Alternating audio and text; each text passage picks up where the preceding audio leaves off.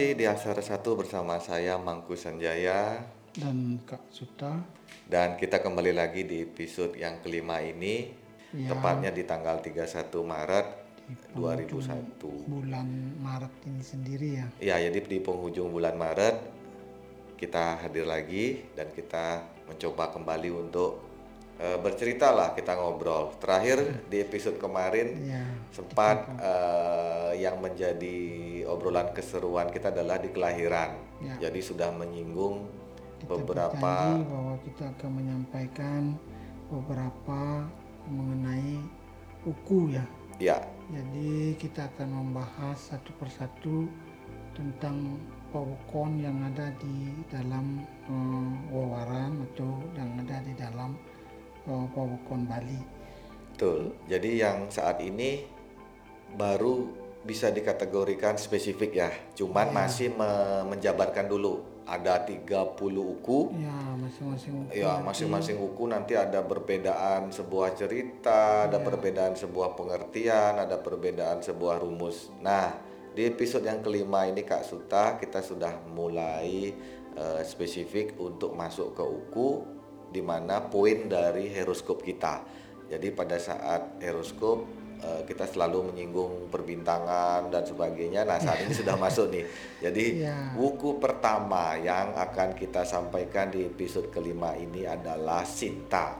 Ya, saat ini ya kita akan membicarakan mengenai uku Sinta, apa saja tentang uku Sinta dan bagaimana orang-orang yang terlahir pada uku Sinta.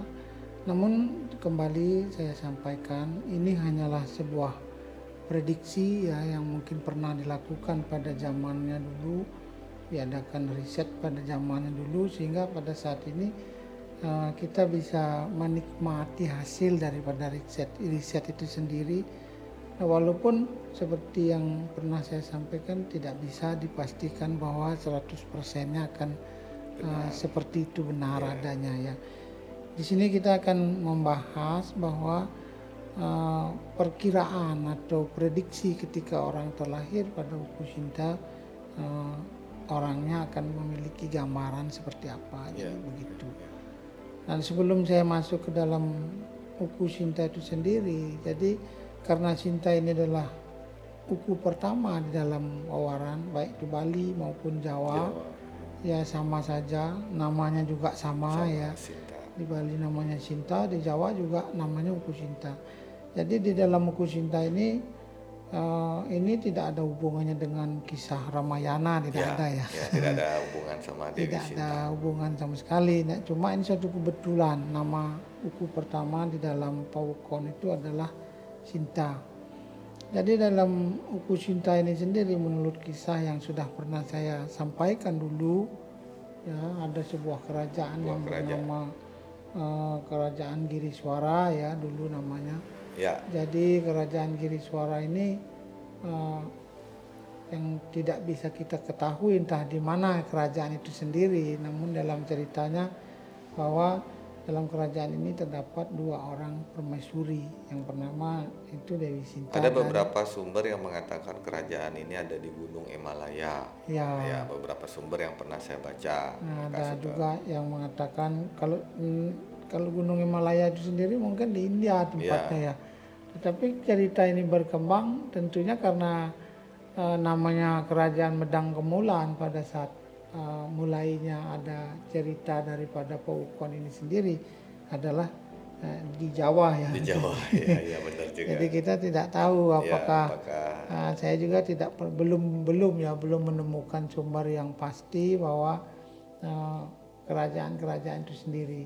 Jadi dalam kerajaan Sinta itu seperti yang sudah pernah kita ceritakan, Sinta ini adalah ibu dari seorang yang bernama Watugulu yang Oke. pada nanti, pada akhirnya nanti akan menjadi uku, uku terakhir. terakhir. ya. Jadi nanti akan menjadi mungkin dari 30 eh apa 30 buku yang kita bicarakan Ya, yang paling menjadi cerita terakhir yang yang cukup Ya, cukup nanti- menjadi keseruan ya Kak. Jadi di Watu Gunung itu jadi historikalnya seperti apa? Watu Gunung sendiri kenapa dikatakan pada saat uku terakhir itu adalah runtuhnya Watu Gunung karena Pak, memang benar kerajaan Batu Gunung yang paling besar, Paling besar. dari tiga dari 28 kerajaan yang ada ya. Nah, masuk ke uku Dika kan episode kemarin kita membahas tentang kelahiran, menyinggung akhirnya sebuah perwatakan. Nah, di uku Sita ini yang tadi mungkin ada riset yang dilakukan saat Ya. itu. Di dalam lontar yang pernah ada atau dalam dalam lontar ini ada wariga eh, catur sari namanya. Orang-orang yang berada di bawah naungan Uku Sinta ya itu biasanya mereka memiliki eh, watak yang keras, eh, jiwa yang agak apa namanya eh, pemberani dan lain sebagainya. Cuma keras mereka di dalam Uku Sinta itu sendiri, mereka tidak sepenuhnya menjadi orang yang betul-betul memang seorang pemarah atau temperamen ya. Dasar kekerasan yang eh, menjadi acuan ketika mereka mengeluarkan kata-kata atau berperilaku itu adalah sebetulnya tujuannya baik. Hmm. Tujuannya baik. Jadi menurut prediksi Uku Sinta itu sendiri seperti itu. Kemudian orang-orang yang lahir pada Uku Sinta sendiri biasanya memiliki apa namanya alur kehidupan yang eh, eh, baik juga. Ya. Artinya cuma ya di dalam perjalanannya mereka agak suka biasanya eh, ya menonjolkan diri atau pamer dan lain sebagainya. Oh. Nah, jadi yang seperti awal-awalnya kita katakan eh, seperti itulah eh, kira-kira ya yang mana yang mesti diantisipasi. Ya, ya. Nah, kalau seumpama sifat ini itu sudah paten ya, Ya. ada di ada di Wariga itu yang ya. ada Jadi di dalam wariga dalam yang wariga pernah itu. saya tahu artinya seperti itu ke keadaannya. Jadi istilahnya apakah ini adalah hasil rangkuman dari riset yang Ya. dilakukan pada saat itu akhirnya merangkum sebuah sifat yang lahir pada saat Ya, Sinta seperti tentunya itu. zaman dulu orang akan melakukan riset ini tidak setahun dua tahun Ya. karena kalau sesuai dengan zaman yang dikatakan oleh beberapa sumber ya itu ada empat zaman ya seperti zaman eh, Kerto, zaman eh, Dua Paro itu jadi zaman seperti sekarang ini adalah zaman Kali itu umur manusia itu kan beda-beda Berbeda-beda, ya. dan kita bisa mungkin ini penelitian dilakukan pada saat zaman yang di mana umur manusia Lebih panjang. lebih ya lebih, ya lebih dari, panjang dari yang normal uh, saat ini. dari hasil riset karena 210 itu pendek ya Ya. jadi mereka lakukan risetnya ini baru puluhan tahun atau mungkin bisa jadi sampai ratusan, Ratusan tahun, tahun ya Nah, kalau balik lagi ke Uku Sinta. Yang lahir di Uku Sinta itu memiliki karakternya keras. Ya. Eh, terus eh, mungkin bisa di tadi kak menyebutkan orangnya keras dan kehidupannya lebih baik ya. dari uku yang lain. Ya biasanya seperti biasanya seperti itu biasanya loh ya. ini prediksi. Jadi nah secara- kalau umpama secara hubungan sosial ini kak mungkin kayak dari tingkahnya yang tadi sempat kak Suto sebutkan sering pamer. Ya. Apakah ini akan membuat interaksi sosialnya sedikit bermasalah atau malah dia akan menjadi sosok yang istilahnya banyak teman atau bagaimana? ya dari eh, apa namanya hmm, secara spesifik ya. Jadi itu tidak bisa so, kita kembali kepada wawaran itu sendiri. Wawaran itu sendiri akan melahirkan dalam tujuh hari ada eh, pancawara yang mungkin akan mempengaruhi sifat utama tadi. Ya berarti kan dari wuku Sinta masih dibagi lagi ada Ya. tujuh yang jadi dari tujuh hari dari misalnya tujuh hari, hari itu ya hari minggunya adalah hari di Tepaing ya. Ya lain lagi Ya, beda lagi karena paingnya juga akan tetap memberikan eh, sumbangsi atau support yang berbeda dalam kehidupan. Ya. Berarti saat ini kan masih hanya sepersekian kecil ya yang kita sampaikan ke halayak pendengar podcast Aksara Jadi, Satu. Jadi istilahnya masih Sinta secara umum. Tapi nanti lagi kita jabarkan Uku Sinta yang redite paing ya, atau Uku Sinta yang apa Somo Kli, Kliwon itu pon gitu kan. Beda lagi nanti Beda. istilahnya hasil dari karakternya, hubungan sosial. Nah, secara umum Sinta termasuk prediksi kelahiran yang cukup berejeki kah kah atau Ya, jadi kalau gimana? secara rezeki orang yang lahir pada uku Sinta biasanya tidak terlalu banyak mengalami fluktuasi ya. Oke. Artinya tidak terlalu mencolok naik turunnya. Jadi standar kehidupan mereka akan eh, apa namanya pada Biasa-biasa level yang saja. eh, ya bisa dikategorikan seperti yang saya sampaikan tadi pada level yang eh, cukup baik. Baik, cukup baik. Jadi- Kalau seumpama masuk ke kan hal-hal yang paling sensitif saat ini nggak masa pandemi itu seumpama kesehatan kak. Nah, Ya, biasanya orang-orang yang lahir pada uku Sinta, jadi eh, kalau dari organ tubuh ya secara umum, jadi mereka bisa dibagi menjadi kalau di dalam paukon itu bisa dibagi menjadi beberapa bagian.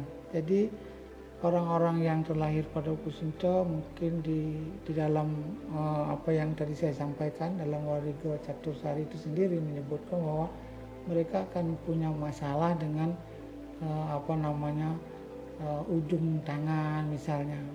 Jadi kadang-kadang dia ada kesemutan di eh, jari tangannya dan tidak memiliki eh, apa namanya penyakit yang terlalu eh, spesifik ya. Biasanya orang yang pada uku Sinta mungkin pada umur-umur tertentu pada umur-umur yang ditetapkan misalnya seperti di dalam uku Sinta itu sendiri di atas dari umur 48 tahun mereka akan mengalami sedikit eh, eh, apa namanya eh, masalah dengan eh, tangan ke kedua belah tangan mereka misalnya kanan dan kiri jadi cuma tidak ada yang eh, terlalu berat. Ya, karena orang yang lahir pada Kusinta ini sedikit eh, overprotective orangnya ya. Jadi overprotective. ya sedikit eh, biasanya mereka terlalu ketika mereka mendapatkan satu informasi atau mereka akan terus-terus saja mengingat informasi ini dan misalnya kalau tentang kesehatan jadi mereka posesif ya jadi tidak boleh ya tidak boleh Berarti akan menjalani prosedur ya, karena misalnya terlalu kalau ada diet tertentu mereka akan dengan tertib tertib, serius serius itu. ya jadi seperti sehingga dari segi kesehatan mereka kalau yang terlahir pada ini agak jarang Mungkin sepertinya episode saat ini episode 5 kita membahas Sinta aja sudah kepanjangan ya, Kak Sinta ya. Karena banyak hal yang akan kita bisa Ya. kupas Sinta karena kalau seumpama balik lagi ke apa namanya tadi mempengaruhi mempengaruhi itu kan banyak sekali ada tujuh hari pada Ya. saat kelahiran itu karena beda-beda ya terus setiap ada jam lagi Kak. ya ada jam hari itu terang dan malam beda yang siang yang malam yang sore yang pagi beda jadi ada walaupun tidak secara eh, secara signifikan sekali atau mendetail atau banyak besar bedanya tidak ya secara umum seperti yang saya sampaikan tadi orang yang lahir pada Ukusinta akan seperti itu cuma kembali seperti yang pernah kita sampaikan sebelumnya bahwa tidak bisa ya kita mengatakan eh, perjalanan kehidupan orang itu akan sama ya, seperti ya, itu ya.